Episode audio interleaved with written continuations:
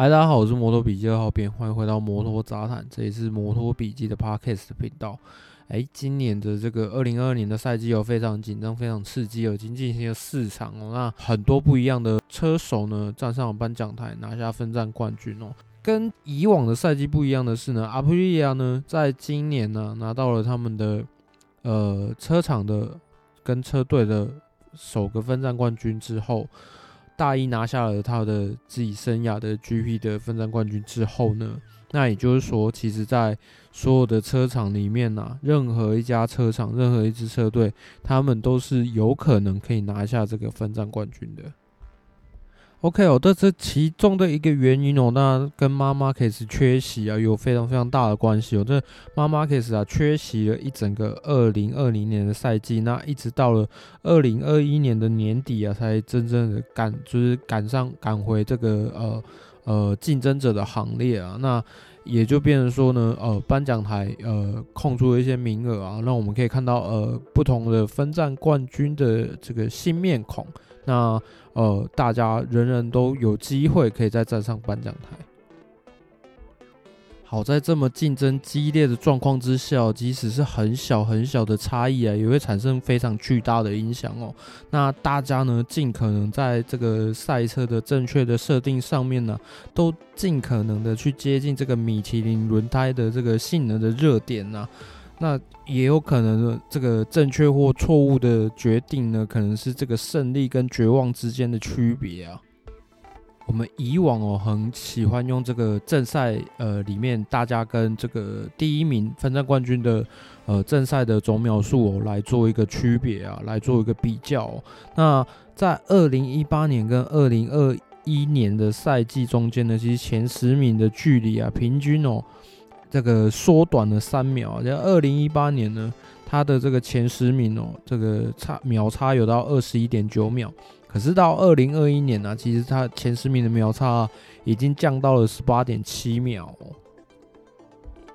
好，那过去这几年之间呢，到底发生了什么事情，让这个呃车厂之间的赛车竞争呢如此的激烈呢？其实哦，有两个很重要的发展哦，然后呃对这个米其林的轮胎啊造成了一些影响哦。首先呢，这个在空力套件的方面呢、啊，这个嗯，你可以慢慢看得到，其实每一间车厂，我们在之前 podcast 有听过，每一间车厂、每一个车队的这个呃他们安装的空力套件啊，大致上就可以分成这。几种、呃、比较类似的样子哦，然后再来就是要讲到的是坐高装置哦，这个我们之前也讲过很多了，它呃也让这个米其林的后轮啊增加了它一定的这个呃下压力。好，其实哦，这个红牛 K D M 厂队的这个 Oliveira， 他其实有提到一个我在呃正赛里面哦，常常感觉到的一个状况哦。呃，他说呢，其实这个赛季哦，呃就是这样子，变化非常非常大，有可能你在这个赛事周会表现得很好，可是你有可能在下一个赛事周你会表现得非常非常挣扎哦。呃，他认为呢，在 MotoGP 的这个时代啊，这是非常一个正常的状况哦。Oliveira 认为呢 ，MotoGP 哦，在这个呃时代里面啊，这赛车的竞争哦如此激烈的状况下，其实呃你要调到一个非常非常好的一个状态哦，是非常非常的困难的，因为它的呃它的这个表现良好的区间哦，可能非常的短暂，而且非常非常的狭窄啊。好 ，Oliveira 呢，对于空力套件啊，也有发表他自己的一套看法、哦。虽然他不是这个空力套件这一方面的专家、啊，但是呢，从他的角度看起来哦，这个呃，他认为啊，呃，不知道什么原因呢，其实哦，加再加上空力套件之后呢，他会发现说，诶，其实轮胎的压力跟这个工作的温度啊，呃，感觉上好像更加的敏感，所以你呃要保持竞争力的话，对于轮胎的控管反而变得非常非常重要。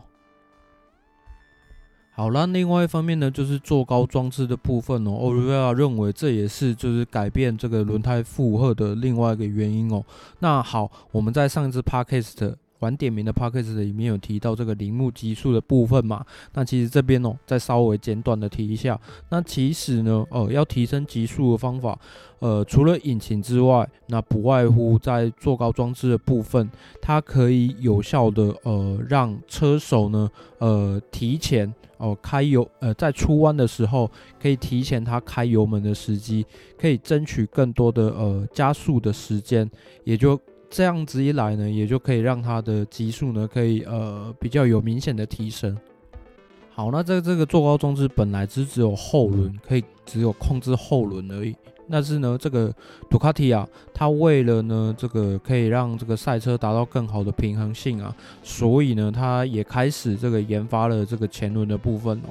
诶，那这其实哦，你们可以会发现到、哦，我们之前不是有一个新闻说，这个坐高装置啊，在前轮的部分呢，将在呃，我记得是二零二三年啊，将会把它ban掉嘛。那呃，大家想想仔细想想看，为什么这个呃空力套件诶各车厂很乐于去开发，可是为什么到了呃前轮的坐高装置的时候呢，大家就开始有点却步了呢？第一个原因主要是呃，杜卡迪在这一方面，他们可能已经有了很长足的、很长远的计划，也就是说，他们可能一开始就打算要逐步的去这样做。那他们有一些呃数据哦，慢慢的去把它实现出来。那另外一个是呢，车厂他们发现，其他车厂想要仿照杜卡迪去研发这个、开发这个装置的时候，他们可能发现说，哎，有一些有一些东西哦，在赛道上测试的时候，他们可能会发现哦，有一些问题是他们必须要再投注更多的资金、更多的时间来去克服的。比方说呢，其实哦，坐高装置，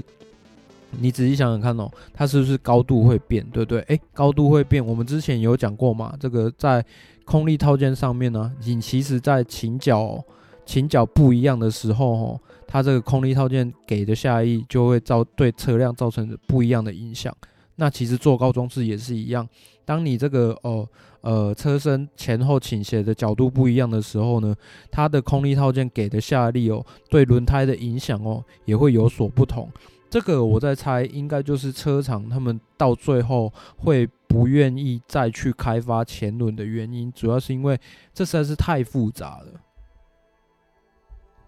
好，那最后、哦、要讲到、哦、米其林，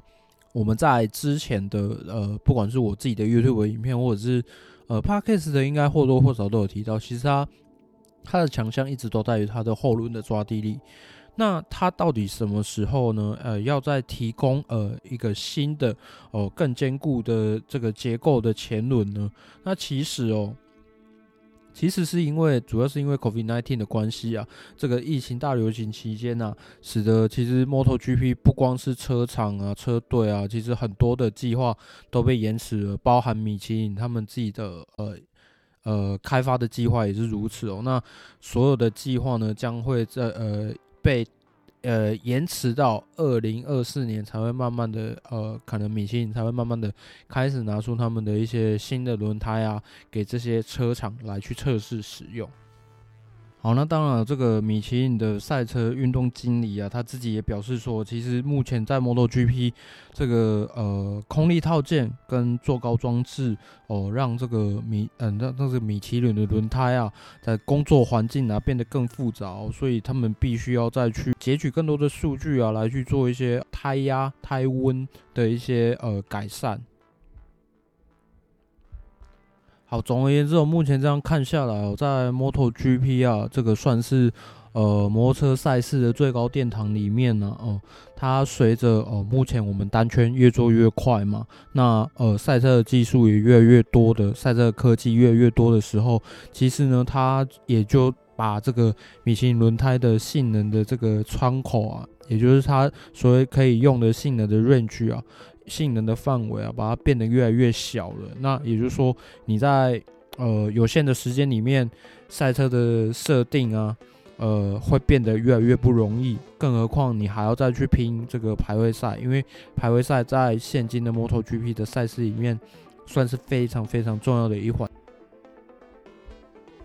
好啦，以上的内容呢，皆取材来自于 MOTOMATTERS 的这个呃 David Emmett 他所撰文的呃专栏文章，那希望大家会喜欢。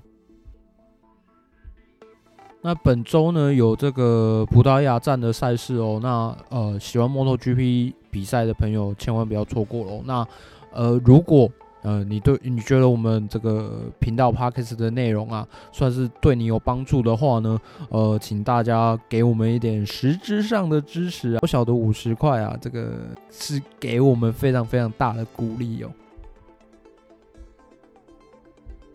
那当然如果对我们频道有任何的意见，或是对我们的内容，或是你有想要比较想要听怎么样的题话题题材的呃就是任何的意见呢，都欢迎你留言或是私讯在我们的这个脸书粉丝团让我们知道。好啦，那我们就下次见咯。